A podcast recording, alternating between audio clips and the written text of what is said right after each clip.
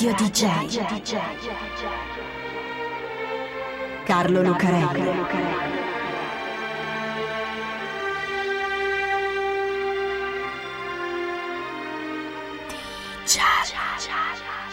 Carlo Lucarelli presenta Di Giallo, il radiodramma di Radio DJ. Salve a tutti, siete su Radio DJ e io sono Carlo Lucarelli qui assieme a Fabio B per raccontarvi un'altra strana, misteriosa e incredibile storia di Di Giallo. Ci sono storie nella realtà che sono così ricche di sorprese, colpi di scena da sembrare una sceneggiatura. Anche di effetti speciali, di orrore per esempio, da fare invidia ad uno scrittore o regista di thriller. Ma hanno sempre i casi della realtà quel dettaglio, quel particolare banale, che né uno sceneggiatore né il pubblico accetterebbero come verosimile. E invece così è la realtà. Così è, per esempio, lo strano caso dei West Memphis 3, i tre di West Memphis. West Memphis è una cittadina di 26.000 abitanti che sta nello stato dell'Arkansas, reso famoso da Bill Clinton, che ne era governatore prima di diventare presidente degli Stati Uniti. Quando molti hanno saputo che correttamente si pronunciava così Arkansas e non, come facevamo noi lettori di Tex Wheeler, Arkansas. West Memphis, lo dice il nome, è un sobborgo che sta ad ovest di Memphis, che però sta oltre il confine nel Tennessee, e che sorge davanti alla parte del Mississippi che scorre nell'Arkansas, al centro di un nodo autostradale. La cittadina più grande della Crittenden County, anche abbastanza grande per gli standard dello Stato, che non è molto abitato e non ha grandi metropoli, ma sicuramente una piccola cittadina per gli standard americani. Una piccola cittadina bianca e nera al 50%, di fede battista, abbastanza tranquilla, e negli anni che ci interessano per la nostra storia, la metà degli anni 90, ancora più tranquilla. Oddio, non così tranquilla, visto che a starsene così al centro di un nodo autostradale finisce che un po' di cose ne succedono, tipo averci alcune bische per il gioco d'azzardo, che comporta anche un po' di criminalità organizzata, che comporta a sua volta un po' di crimine che si aggiunge a quello che già c'è e porta l'indice dei crimini violenti al doppio della media nazionale. Però non importa. Importa come i cittadini percepiscono la loro comunità che nell'immaginario locale è la piccola, tranquilla, operosa e religiosa, battista, West Memphis. Per questo è uno shock per i tranquilli, operosi e devoti cittadini di West Memphis scoprire che all'interno della loro comunità ci sono tre mostri, tre giovani adolescenti, due sono ancora minorenni, che compaiono nei mugshot, le foto segnaletiche della polizia scattate al momento dell'arresto, in maglietta ed espressione a metà tra lo strafottente e lo smarrito come capita a quasi tutti davanti al flash della macchina fotografica della polizia. Police Department, West Memphis, AR, Arkansas. C'è scritto nel cartello che hanno davanti al petto. E poi i loro nomi. Eccles Damian Wayne, Mescali Jess Lloyd Jr. e Baldwin Charles Jason. Tre teenagers di West Memphis, 18, 16 e 17 anni, accusati di un crimine infame. Aver ucciso, seviziato e mutilato tre bambini di 8 anni nel corso di un rito satanico. La stampa li sbatte immediatamente in prima pagina e gli dà subito un nome. Li chiamano tutti The West Memphis Three, i tre di West Memphis. Lo dicevano i pastori delle chiese di West Memphis durante i sermoni, lo dicevano anche le mamme in casa preoccupate per i figli e anche i vecchi conservatori bianchi o neri spaventati da questi adolescenti con i capelli lunghi, le magliette con i mostri delle copertine dei dischi heavy metal e le confezioni di birra da sei nascoste nei portabagagli delle auto. In città c'è il diavolo, c'è Satana, che insidia la piccola, tranquilla e battista West Memphis. E infatti, un giorno di maggio del 1993, tre bambini di 8 anni scompaiono improvvisamente. Christopher, James e Steven sono compagni di classe alla Weaver Elementary School. Giocano assieme tutti i pomeriggi. Infatti, verso le 6 di sera di quel 5 maggio, la mamma di uno di loro li ha visti correre insieme in bicicletta per le strade torna a casa. Poi, più niente. I genitori si preoccupano, si sta facendo tardi, si sta facendo buio, si sta facendo ora di cena. Sono tre bambini di otto anni, dovrebbero essere a casa da un pezzo, dove sono finiti? Quando torna a casa, dice il padre di Christopher, si becca due o tre cinghiate, ma Christopher non torna, e neanche James e Steven. Dove sono finiti? I genitori avvertono la polizia e lo sceriffo della contea e si mettono a cercarli. Li cercano tutta la notte Tutta la mattina dopo li trovano verso le 2 del pomeriggio in un parco vicino a un'area boscosa che si chiama Robin Hood Park. Sono immersi in un piccolo canale di drenaggio in mezzo alla boscaglia, a poca distanza l'uno dall'altro. Sono morti naturalmente. Qualcuno li ha uccisi con brutalità e ferocia e ci risparmiamo il resto dei particolari. Sono senza vestiti e sono stati legati ai polsi e alle caviglie. Chi è stato? Chi può aver commesso un'azione così orrenda? Il diavolo, naturalmente, Satana, va bene, ma deve avere un nome un cognome e una faccia umana. Ci deve essere un mostro, insomma, o più di uno. Il tenente Sudbury del Dipartimento di Polizia di West Memphis è convinto che gli omicidi abbiano a che fare con qualche culto satanico.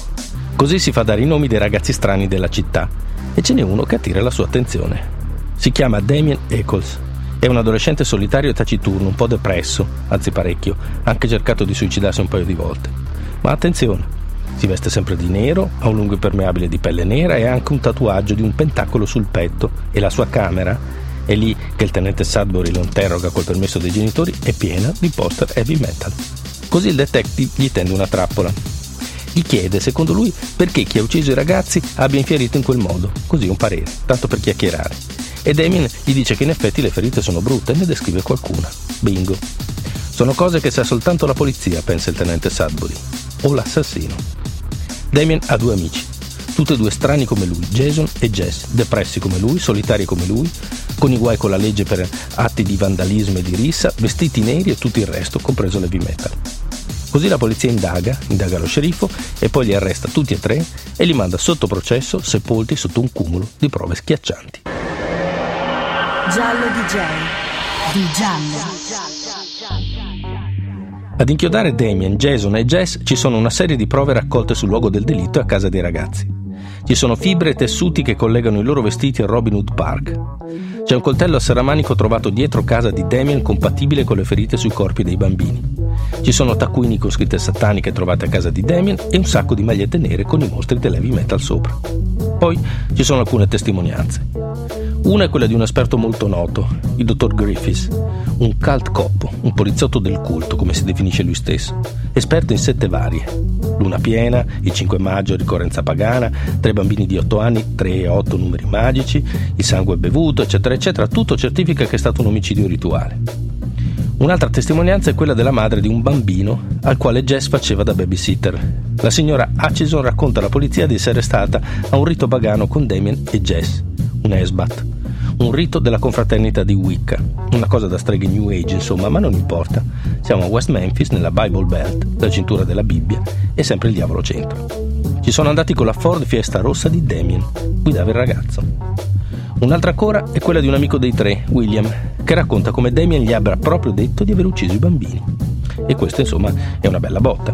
A cui si aggiunge una ragazza che afferma di avergli sentito dire che dopo aver ucciso i tre bambini ne vuole uccidere altri due è quella di un altro ragazzo che un giorno ha chiesto a Jason di dirgli se era stato lui, in confidenza, tra amici, e lui non solo ha ammesso, ma ha detto anche di aver bevuto il sangue dei bambini. Ma soprattutto c'è la confessione di Jess. Quando la polizia lo interroga, gli fa anche la prova della macchina della verità e gli mostra il test. Hai mentito, Jess. Confessa. E lui confessa. Sì, è vero. Quel giorno Damien e Jason gli hanno telefonato per dirgli di andare con loro a Robin Hood Park. Lì c'erano i bambini legati con delle corde. Damien e Jason li hanno picchiati con un bastone, colpiti con un coltello, fatto tutto il resto e alla fine li hanno uccisi. E poi sì, certo, fanno parte di una setta satanica. È tre mesi che si trovano per fare riti e orge e per sacrificare animali. Una volta hanno anche mangiato un cane. Per i giurati dei processi che vedono alla sbarra i tre di West Memphis è abbastanza. Jess, che è ancora minorenne, si prende 20 anni. Jason si prende l'ergastolo e Damien, ritenuto il capo della setta, si becca la condanna a morte mediante iniezione letale. Caso chiuso. Ma c'è qualcosa che non torna. Anzi, ce ne sono tante. Già erano venute fuori durante le indagini e durante il processo. Un sacco di indiscrepanze e di inadempienze e molte ritrattazioni. Le prove, intanto. West Memphis, lo abbiamo detto, è una cittadina tranquilla, o almeno che si ritiene tale. La sua polizia non è quella di New York, Los Angeles o Miami, non è quella di CSI e non c'è neanche Dexter, esperto di tracce di sangue, anche se a sua volta serial killer televisivo, a rilevare le tracce ed interpretarle. Non c'è neppure il profiler, che si chiami Jack Crawford di scienza del comportamento dell'FBI nella finzione del silenzio degli innocenti o John Douglas nella realtà. Anzi, non c'è proprio niente. Il tenente Sudbury e lo sceriffo della contea sono poliziotti di campagna, abituati più a mettere insieme voci che a indagare scientificamente. Infatti la polizia scientifica sul luogo del delitto ci va solo otto giorni dopo, a raccogliere quello che trova dopo che sono passati poliziotti, parenti, coroner, giornalisti e curiosi. E anche quello che trova non viene poi analizzato in maniera univoca. Un profilo psicologico di chi ha ucciso, poi, non viene mai neanche fatto. Le testimonianze cambiano durante il processo e mostrano tante incongruenze. La signora Hutchison, per esempio. Damien l'ha portata ad un rito con la sua Ford rossa, ma Damien non ha una Ford rossa, non ce l'ha la macchina, non ha neppure la patente. E William?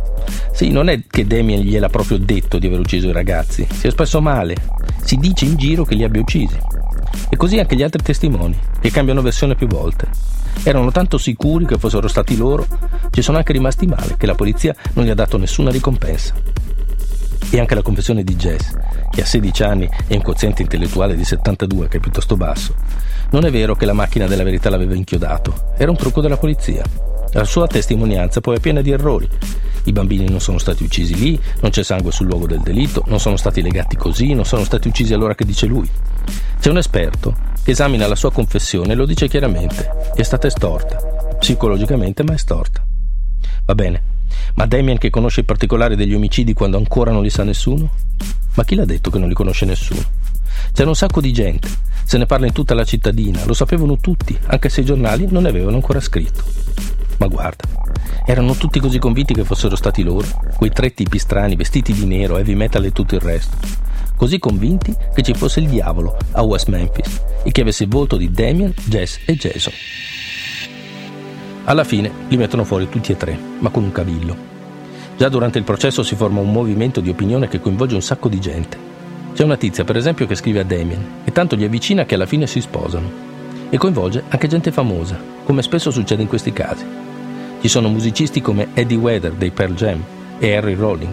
Ci sono attori come Winona Riders e Johnny Depp, che diventa amico di Damien e si fa fare il suo stesso tatuaggio.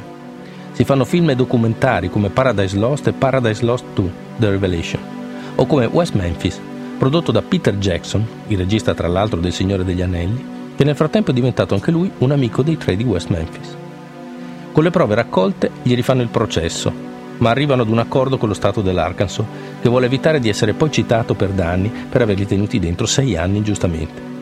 Loro si dichiarano tecnicamente colpevoli in base a prove ammissibili, ma li considerano innocenti e nel 2012 li scarcerano. Chi ha avuto avuto, chi ha dato ha dato, scordiamoci il passato. I need to vent, scrive Peter Jackson nel suo profilo Facebook, ho bisogno di sfogarmi. Non pensiamo per un secondo che la giustizia sia stata servita oggi, siamo molto lontani da questo. Sì, perché se è vero che i tre di Memphis sono stati messi dentro senza prove, per un pregiudizio, e tirati fuori con un cavillo, una domanda ancora resta. Chi ha ucciso i tre bambini? Ecco, questo incompetenza, pasticcio, ottusità e soprattutto un finale senza un colpevole in un thriller letterario o cinematografico non ci potrebbe essere. Ma questa non è finzione, questa è realtà. Radio DJ Carlo Lucarelli 恰恰恰恰恰恰恰